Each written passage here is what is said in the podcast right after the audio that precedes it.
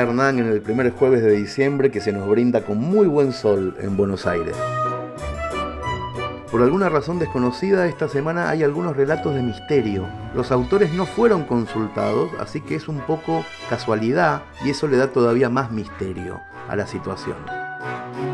También hay actualidad, pero siempre desde un costado lateral. Y para terminar, continuamos con las ofertas navideñas. Si pasan por la tienda, las van a encontrar. Pero ahora mejor vayamos al resumen.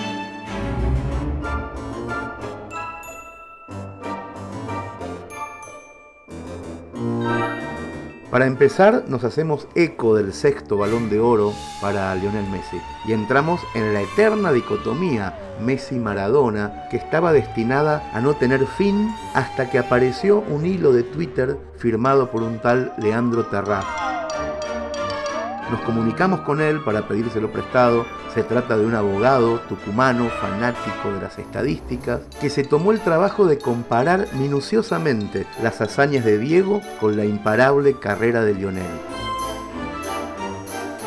La crónica se llama El mejor del mundo, Messi, por supuesto. El resultado es pasmoso y habla por sí solo. ¿Se acabó la discusión? Seguro que no, pero no se pierdan esta crónica.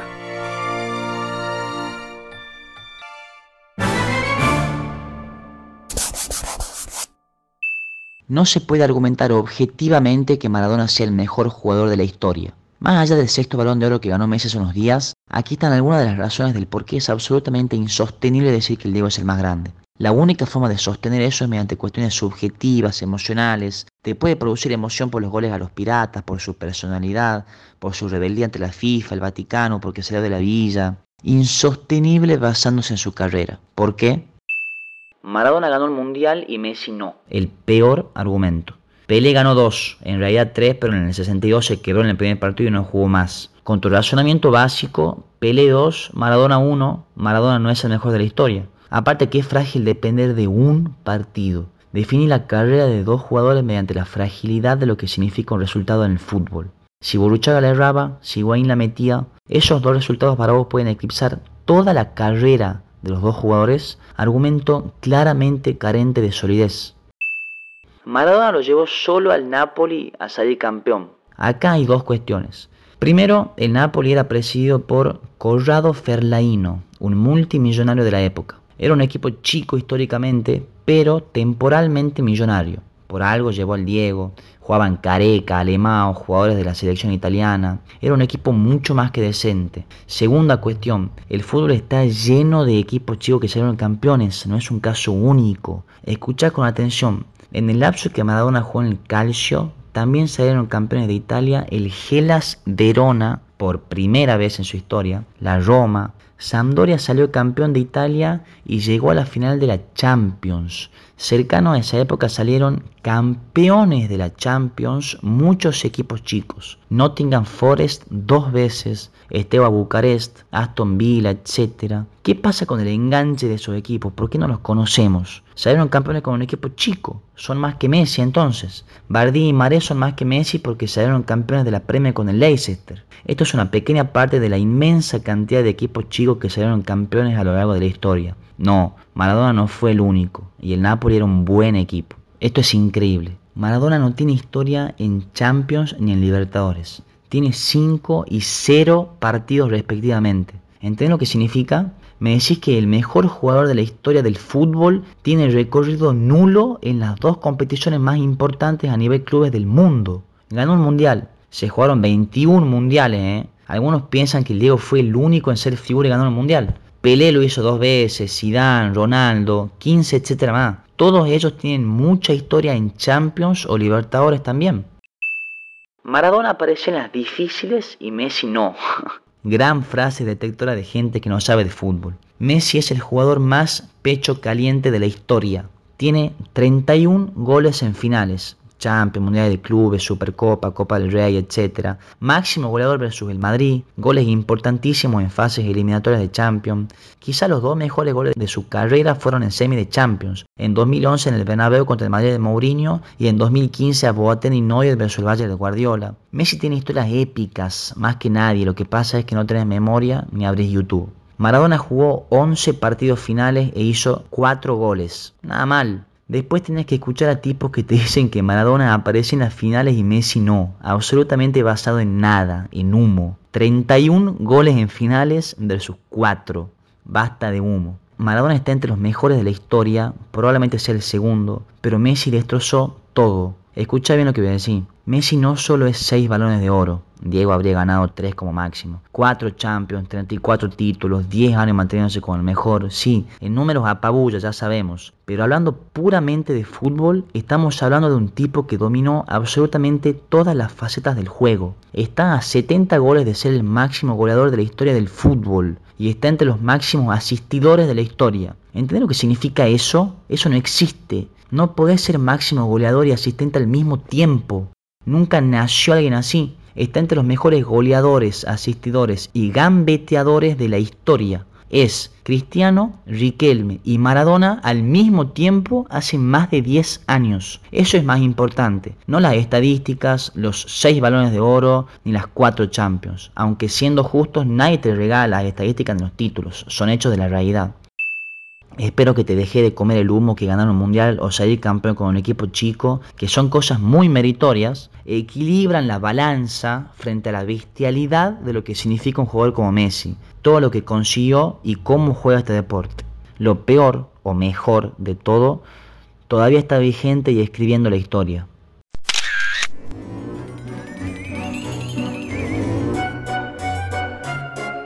La nueva entrega de relatos autobiográficos de Matías Fernández Bursaco se llama Mi kinesióloga ve gente muerta y nos presenta a Fernanda, una mujer musulmana que de chica consiguió esquivar un accidente fatal y que ahora posee el don de ver a personas que fallecieron.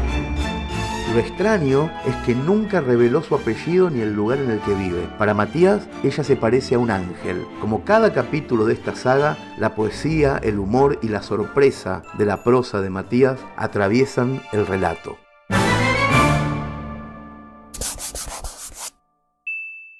Mamá arma la pileta.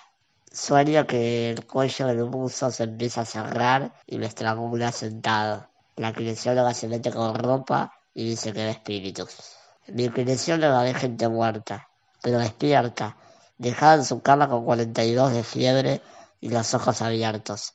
Espera ansiosa ese momento para no sentirse tan sola. Toda su familia murió en un accidente en la ruta y ella se salvó por dos versiones que dijo en casa. O saltó del asiento antes de chocar o ni siquiera viajó.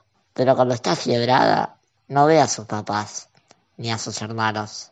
Ellos eran malos, dice, no la querían.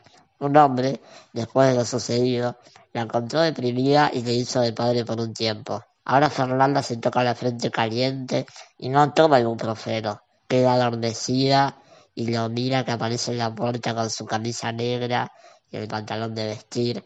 Le sonríe y le agarra la mano y siente que la piel se hunde con sus dedos. También entran sus perras, Gala y y agitan las colas contra el colchón. Se suben, saltan. Ojalá a mí no me vea nunca. Ojalá nunca pronto. Mis sueños son cada vez más repetitivos. El cuello del buzo que llevo puesto se empieza a cerrar y me ahorca sentado. Supongo que el respirador me salva mientras estoy dormido. Cuando estoy a punto de morir, en el sueño abro los ojos.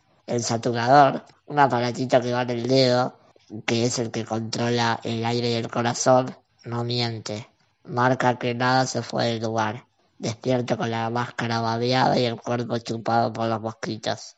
Quiero arañar, matar, conocer otra sangre que no sea la mía. Mi enfermero preferido empezó a faltar. Estoy desnudo. El timbre me retumba al oído. Es la kinesióloga. Un día dijo que si llegaba y me encontraba todo desvelado y sin ropa, me masajeaba igual. Me puse muy colorado. Ahora entra y me besa la frente. Es musulmana, pero no me hace la cruz como esa gente tóxica de la calle. Para mí que nos conocemos de otra vida, dice y me separa los dedos de la mano como si fueran muñequitos. Acabamos de arrancar la sesión. Le pregunto qué vida. Ojalá hubiera otras, le digo. Sos optimista vos. Me río, se ríe y se le forma un hoyuelo que aparece pocas veces. Miro con el pelo fino y con rayos violetas en las puntas. Creo que cambia de color cada una semana. Me mira y me miro los ojos pintados como árabe, la cara angulosa, la piel aceitunada y el arito perfecto de la nariz. Tiene unas tetas grandotas, se las chuparía, pero lo que me desconcierta es su mirada. No tiene cara de muerta, parece un ángel, un ángel reencarnado, dice. Todavía vive con su ex marido y se separaron hace varios años. Los crucé juntos en una casa de hamburguesas. Me parece bárbaro. Lo raro es que nunca le quiso decir su apellido ni en dónde vive. Odia a los judíos. Los jueves no viene porque trabaja como dominatrix. A veces le mira el pecho a mis amigos. Le cuento que tengo una enfermera para presentarle. El que falta seguido, le digo. A Guillermo también le gusta ayudar y curar como vos. Conoce la calle. Por eso me encanta que nos quedemos solos, empezar a hacerle preguntas. Pero no le pagan y entonces falta. Yo podría venir a cuidarte, bromea ella, pero solo si me dejas contarte las historias de terror. Quiero que le suba la fiebre. La abuela se descompuso el día del accidente, el 2 de agosto, pero de 2018, y tres días después murió. Fernanda quedó sola. Dice que no se puede escapar al destino. Cada vez que se sube a un colectivo y pasa por un accidente fatal en la ruta, dice pausa, funde el timbre, baja y se lanza a ayudar. Algo la empuja y es como si su cuerpo, sonámbulo, caminara como un espíritu que nadie puede ver ni tocar.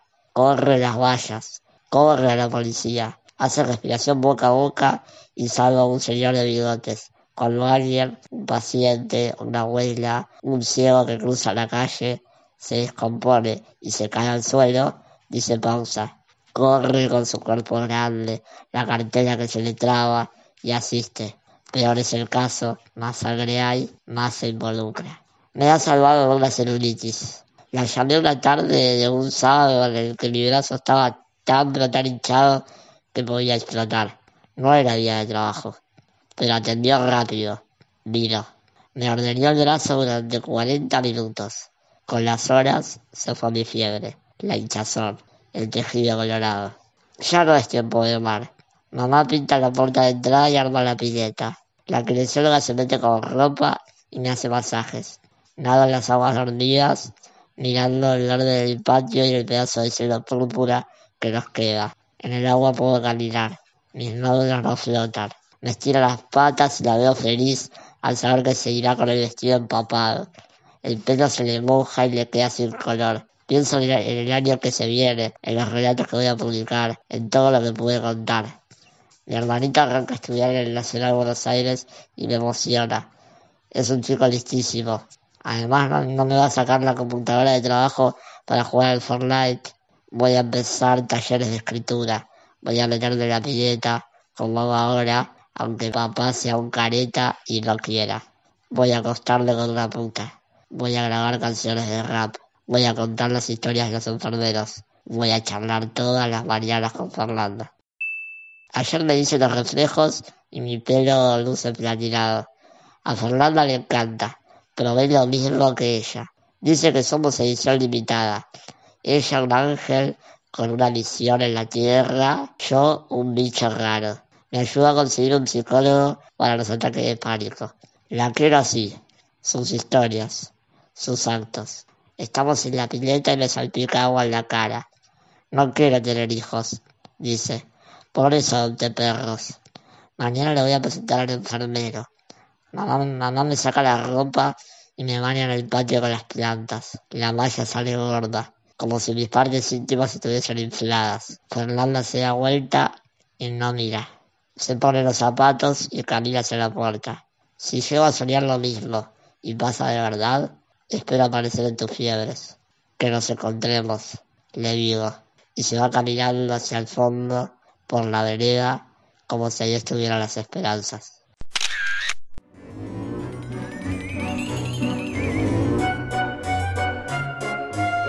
Atentos a este cuento corto, sutil y hermoso de Rafa Fernández. Una mujer y un hombre están destinados a vivir el uno junto al otro, pero nunca se vieron las caras Tampoco viven en la misma ciudad, ni siquiera en el mismo país, están separados por una distancia extraña y a veces deforme. En esta nueva entrega, que se llama El día que Dios se puso de nuestro lado, Rafa nos trae una historia de amor que pone en jaque las leyes de la física.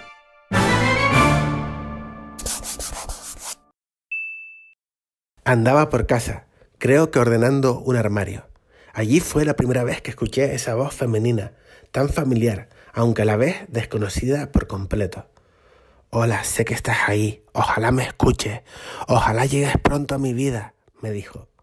Me asusté. Estaba solo con mi perra frente a ese armario, en una habitación. Miré a mi perra, Anaís Nin. Ella me devolvió la mirada, extrañada.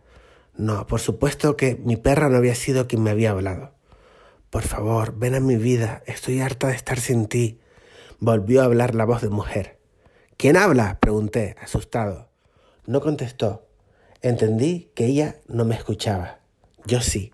Seguí escuchando su voz a lo largo de los días mientras escribía este relato, sentado frente al ordenador, mientras abría un bote de café o me daba un baño caliente. La voz apareció de pronto. Estoy harta de estar con cualquiera. Te quiero a ti. ¿Existes?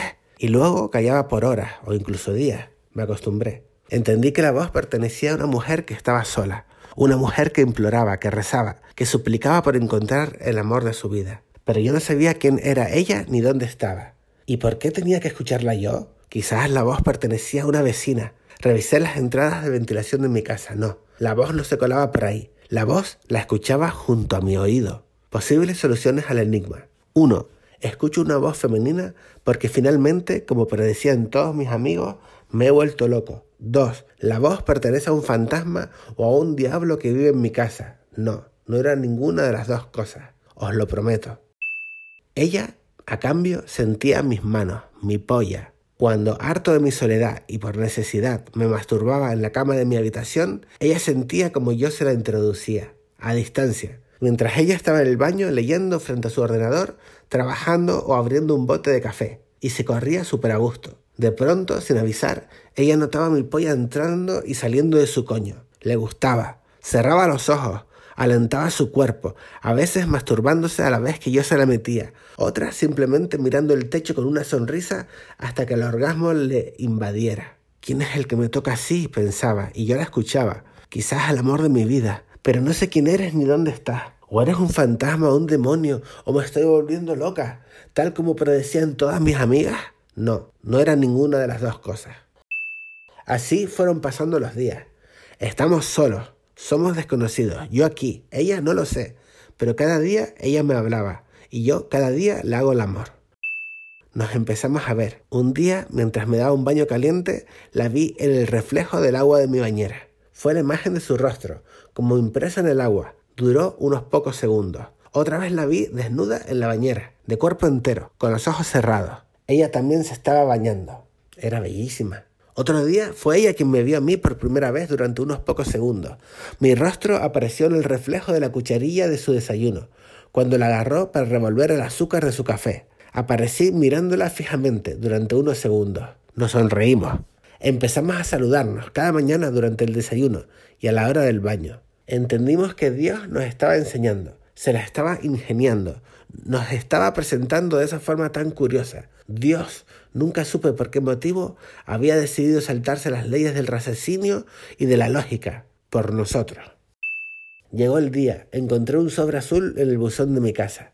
Felicidades, su poema Mr. Gato ha sido elegido. Usted ha ganado un viaje con todos los gastos pagados a Praga. Allí podrá asistir al famoso concierto de música clásica del solsticio de invierno Atentamente la dirección del concurso. Sonreí. Yo no he escrito un puto poema en mi vida. Tengo dignidad. Jamás he concursado en una competición de poemas. Aquello era cosa de Dios. Enseguida sentí que a ella también le había llegado una invitación para el mismo concierto, que nos sentaríamos juntos. Y así fue. Cuando llegué al concierto del solsticio de invierno en Praga, allí sentada en una butaca numerada, estaba la mujer que tantas veces había aparecido reflejada en el agua de mi bañera. Allí aparecí yo, el hombre que tantas veces ella vio reflejado en las cucharillas de sus desayunos. Mi hombre soñado, me dijo. Mi mujer soñada, le dije. Así fue como nos conocimos. Llevamos 20 años juntos. La verdad no se la podemos contar a nadie, porque nadie, absolutamente nadie, nos creería. Cuando nos preguntan cómo coño os conocisteis, siempre contamos la misma mentira. Nos conocimos por Tinder.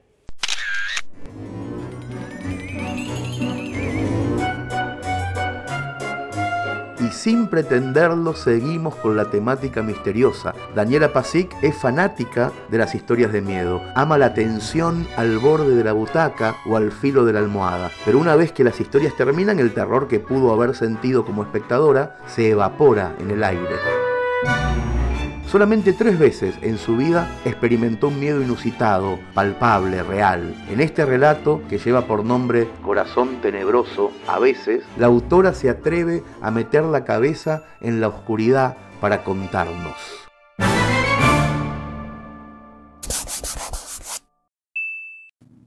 A mi amiga Ana le asustan los hoteles.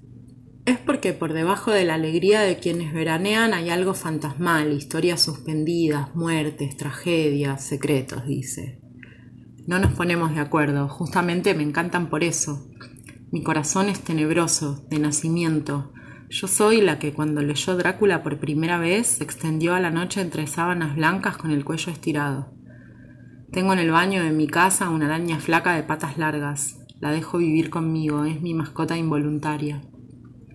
Empecé a ver terror cuando tenía 10 años, a escondidas de mi madre y padre que militaban por una vida entre libros, pero no cualquier libro. Es que para esa altura el Saborneman, a quien amé desde mi más tierna infancia, ya no me alcanzaba. Buscaba una cosquilla de inquietud absoluta, algo más rotundo. Lo encontré robando cuentos y novelas de la biblioteca familiar, los que eran solo para grandes.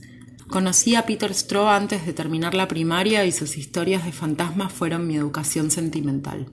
Lovecraft fue mi patria a los 12 años y Vincent Price mi equipo de fútbol. Cuando mis amigas colgaban pósters de River Phoenix, yo ponía el de Noferatu. Descubrí a Stephen King a los 14 y me enamoré edípicamente. Le escribí una carta para contarle que nací el mismo mes y año en el que salió Carrie, su primera novela publicada, y le dije que me sentía melliza de su chica telepática. No respondió, pero me gusta imaginar que le inspiré un poco a la aterradora Annie Wilkes, la fan número uno de mi serie. Ahora escribo relatos de terror y leo todo lo que sale en el género. También veo cada película y serie. Amo la tensión al borde de la butaca o al filo de la almohada. Pero al cerrar el libro o ver los créditos en la pantalla, listo, no me quedo asustada por ningún producto cultural. Termina y ya está. Nada me turba, nada me espanta. Salvo en tres ocasiones, vengo a confesar. Cada una de esas veces sentí que mi alma, de esa sombra que ahí flota fantasmal, no podría liberarse nunca más.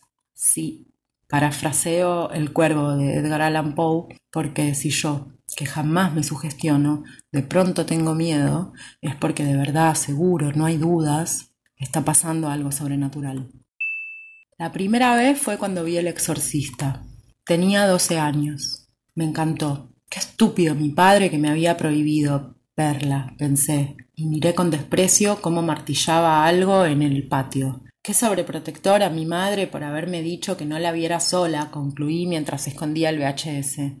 Estaba en la cumbre de mi temple racional y entonces escuché un ruido que venía desde la terraza, como los sonidos del ático en el comienzo de la película. Me reí, no existe Pazuzu. Pero desde allá arriba, una voz finita, llorosa, gimió. Nadie me abre. No puede ser, sacudí la cabeza. Siguió. Nadie me abre, nadie me abre, nadie me abre. Cuatro, siete, catorce veces hasta la locura. Se me aflojaron las piernas. Mi padre seguía martillando. Busqué toda la sensatez que albergaba en mi corazón puber y agarré el cuchillo con el que había estado pelando naranjas. Fui hacia la voz. Se escuchaba cada vez más fuerte. Escalón tras escalón, aferrada a mi arma, trataba de encontrar la explicación lógica. Frené en la curva de la escalera y silencio. Avancé. Entonces lo vi. Un gato negro desconocido. Le faltaba una oreja. Estaba quieto mirando la ventana cerrada. Sintió mi presencia y giró la cara llena de cicatrices hacia mí. Con sus ojos amarillos clavados en los míos, dijo, sin mover la boca, lo escuché clarito, Nadie me abre. Volé hasta la esquina hacia donde estaba mi madre paseando al perro. Tardé literalmente un segundo en bajar la escalera, atravesar el living, el comedor, abrir la puerta y correr una cuadra. Mi padre desde el patio debe haber visto pasar una mancha de color como el demonio de Tasmania. Llegué a los gritos. Mamá, animal demoníaco, ayuda. Le tiré la información en retazos como pude. Mi madre, que estaba de charla con vecinas, se puso pálida. En silencio absoluto me arrancó el puñal de punta redonda que tenía aferrado y entonces me vi en camino al hospicio, en una camisa de fuerza. Pero no, esa adulta responsable que me criaba agarró la correa del cocker viejo, nuestro guardián, lo más cercano a una bestia con colmillos que teníamos, y dijo Vamos a ver. Fuimos juntas a enfrentar al demonio, con el perro y un cuchillo para cortar naranjas. Encaramos la escalera, ella adelante. ¿Qué pasa? quiso saber mi padre y yo contesté autómata. Nadie le abre. Mi madre ya estaba arriba, la seguí. Frente al animal evaluó. No sé si es malo, pero es verdad que habla. Nos abrazamos. Quiere salir, dijo de pronto y me empujó hacia la ventana. Me hice un poquito de pis. Mi padre subió con paso firme y al llegar revolvió los ojos con hartazgo. Retó a mi mamá por ser tan infantil y todavía hoy, veintipico de años después, sigue riéndose de nosotras. Asegura que era una gata en celo y que yo soy muy fantasiosa. A veces un poco le creo, pero en realidad la mayor parte del tiempo no. ¿Cómo entró si no el gato, eh?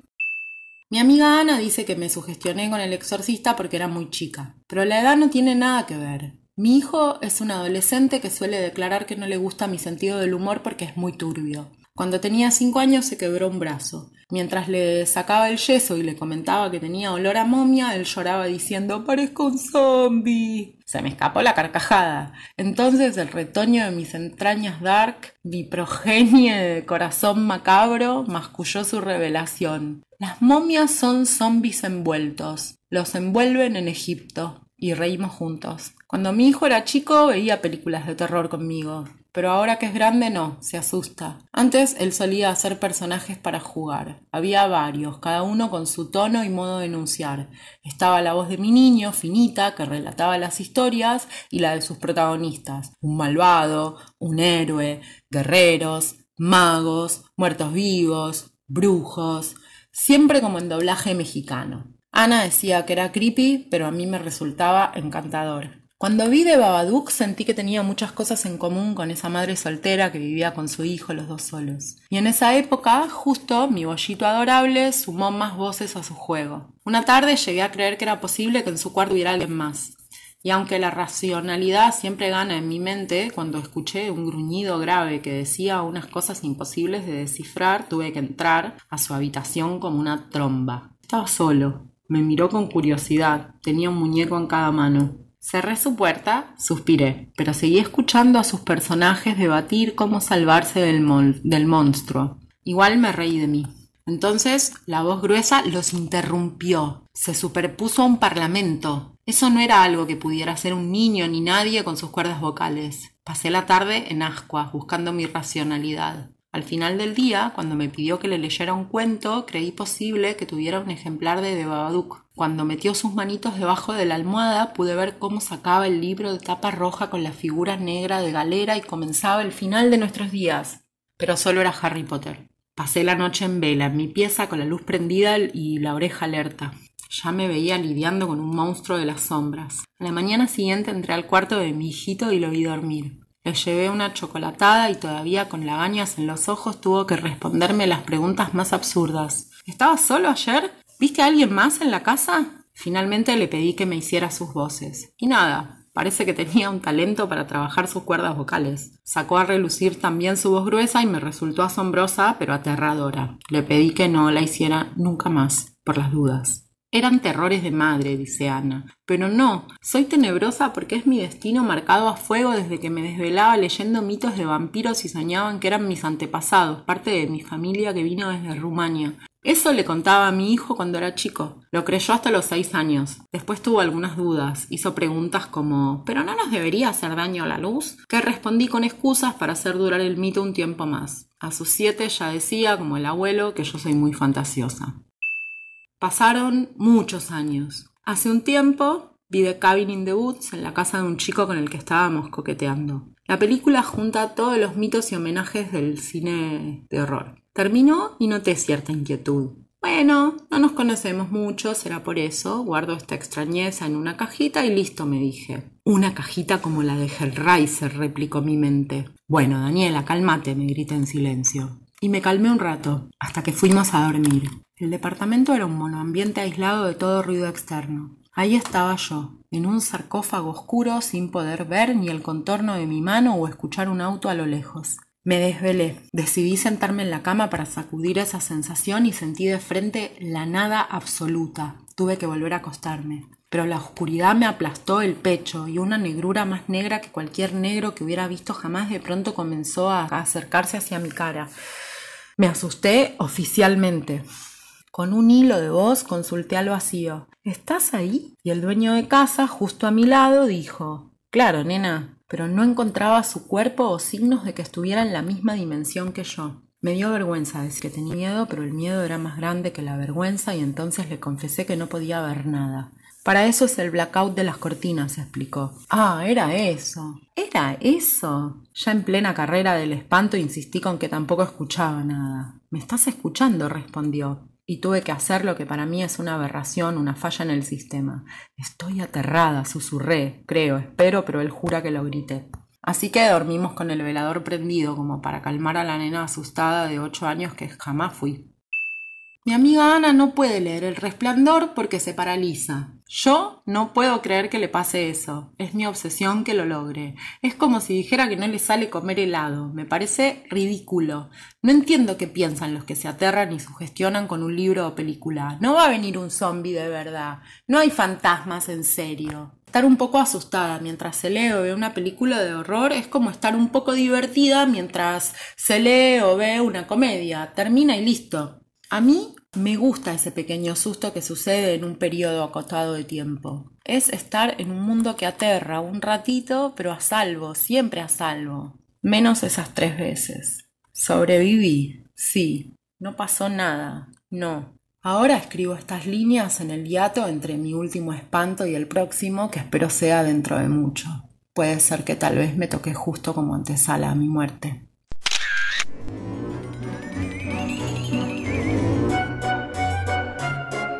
Para cerrar, algo que parece una crónica sobre cultura, pero que a mitad de camino se convierte en otra cosa muchísimo mejor. El nombre es largo, se llama Adiós a la retrospectiva del EPARC con unas secas de porro. Parece que Luz Vitolo fue a ver este asunto del EPARC, algo fumada y vestida como para no encontrarse con nadie, pero entre las esculturas lumínicas y los laberintos de espejos terminó chocando con un ex al que hacía 10 años que no veía. En tres horas termina la retrospectiva de Julio Leparc en el CCK. Anteriormente había tenido la intención de ir dos veces, pero si mal no recuerdo, abandoné el plan por algo que involucraba cerveza. La de Leparc es una de esas muestras que no te podés perder y que viste tanto en Instagram que te da la sensación de que fuiste. Pero como en Buenos Aires, con su amplia oferta cultural, siempre te estás perdiendo de algo, no me parecía demasiado grave dejar pasar esta hasta que vi volver a mi novio alucinado al CCK el lunes anterior al cierre. Me tomo muy en serio sus recomendaciones, sobre todo cuando insiste. Cuando no le hago caso, como cuando me dice ese libro no te va a gustar y yo me enojo porque aquí sabe lo que me gusta y no me gusta, termino puteando. Llegó al CCK con el porro que él me había armado y una playlist con lo mejor de Boards of Canada que me había hecho descargar en el celular. Pongo play y me fumo unas secas a los pies de Juana Zurduy con una persecuta poco digna. Como es el día que cierra la muestra y hay mucha más gente que personal, no se puede ir al subsuelo. De cualquier manera, mis instrucciones me mandan directamente al sexto piso. La gran lámpara debo dejarla para el final. La muestra de más de 160 piezas recorre la carrera de Le Parc desde sus primeras obras realizadas a fines de los 50 hasta algunas más recientes. La primera conclusión se hace evidente a los cinco minutos. Me pasé la vida yendo a los museos mal. La música en los auriculares es un elemento clave para la experiencia. Si todavía no existe, quizás sucede en Copenhague, pero todavía no se popularizó, ahí hay otro campo laboral para curadores y DJs. Es difícil distinguir si lo que pega son las flores o los cuadros de Le Parc. Los diálogos entre la luz, los colores y el movimiento se acumulan y se tuercen de todas las maneras posibles. Las pinturas te invitan a colgarte y ladear suavemente la cabeza de un lado a otro, mientras que los reflejos en los vidrios móviles te mantienen fascinado como si fueras un gato persiguiendo un láser. Lo más alto del viaje coincide con la entrada a la gran lámpara, que alberga telas enormes con investigaciones cromáticas e instalaciones lumínicas. Mi parte favorita son las hojas cuadriculadas en las que Le Parc probaba los colores. Muchas de las obras son afectadas por las corrientes de aire que genera el espectador. Otras se mueven mecánicamente. La sensación es la de una inestabilidad controlada. En la sala que alberga un arcoíris doblado me parece sentir un par de ojos en la nuca. Veo pasar un chico alto que me parece familiar, pero no me detengo en eso. Estoy tratando de decidir si las pinturas también se moverían tanto si no estuviera fumada. El segundo piso de la lámpara está a oscuras para poder apreciar mejor las obras que juegan con la luz. Me siento en un banco delante de un círculo enorme que contiene un haz que se descompone en hilos brillantes como si fuera algodón. Cada tanto alguien me interrumpe la visual para sacarse una selfie de su perfil oscuro recortado en la obra. No me molesta que lo hagan, sino que tarden. En una sala pequeña hay una especie de laberinto para adultos. Espejos que te deforman como si fuera un juego de carnaval y un camino de paneles espejados que cuelgan y giran. Hay algo que me incomoda en el espacio. No puedo precisar qué es. Frío o ligera paranoia. Me paro en una de las esquinas y trato de filmar mi reflejo que se escapa. Detrás de mí veo aparecer una cara familiar que también se fragmenta y se mueve. Me doy vuelta, pero la persona no está exactamente atrás, sino que está perdida entre las repeticiones de su imagen. Busco un poco y nos encontramos. Apago la música, me quito los auriculares. Me inclino para saludar con un beso, pero él me abraza. No nos vemos hace por lo menos doce años. Hace seis meses me mandó una cadena de mail a mi casilla vieja para promocionar sus servicios de masajista en Córdoba. Eso es lo último que supe de él. Salimos durante todo mi CBC. Ese año yo cursaba tres materias por semana y hacía de secretaria un puñado de horas en un consultorio médico. Nos veíamos muchísimo. En esa época él trabajaba en el Museo de Bellas Artes como cuidador de sala. Pasaba horas parada al lado suyo hablándole de pavadas y retando a la gente que con disimulo tocaba las esculturas. Me divertía acercarme sigilosa por detrás y asustarlos con un ¿Qué estás haciendo? Cuando se terminaba su turno, Íbamos a franelearnos a la floral y genérica de Figueroa Alcorta con la intensidad de dos adolescentes a los que parecía que había que manguerear para que no se abotonaran. Todo esto con ataque 77 de fondo en el auricular compartido. Me dio gracia volver a decir su nombre de señor mayor tantos años después. Tratamos de hablar entre los espejos, pero hay chicos jugando en el laberinto. Los paneles nos embisten. Me agarra del hombro y me lleva afuera. No le veo bien la cara, pero me la acuerdo de memoria. Sigue sin poder hacer crecer su barba. Flasheo un café seguido de secas en alguna plaza y besos húmedos. Siento que podría pasar. Él me resume esta última década en cinco oraciones que no puedo retener. Me río en un momento inapropiado. Cuando es mi turno, solo atino a sonreír y decir Qué bueno, che, qué bueno, muy bueno. No quiero contarle nada de mi vida. Seguramente estoy con los ojos entrecerrados, despeinada, vestida como para no encontrarme con nadie. Nos despedimos y doy una vuelta más por la sala hasta que veo que él se va. Quiero evitar la contingencia de darnos cuenta de que vamos para el mismo lado en subte y tener que charlar hasta la otra cabecera. Me resulta insoportable esa sensación de una intimidad menor a la que compartíamos. Es un desconocido que no lo es.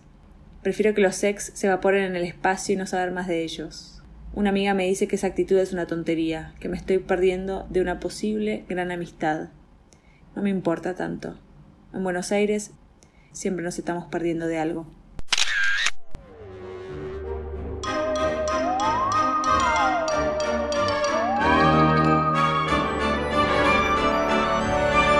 Nos despedimos con la sensación de que un grupo de editores fantasma, que no somos nosotros, le pidieron a los autores una actualización temática sobre temas oscuritos. Yo no fui, eso es seguro. Las cosas pasaron así por una voluntad divina o subterránea o quizás un cuervo decidió que todos los contenidos resultaran misteriosos. Oh cuervo, oh venerable ave anacrónica, volverás a editar en secreto las páginas de Orsay? Y dijo el cuervo,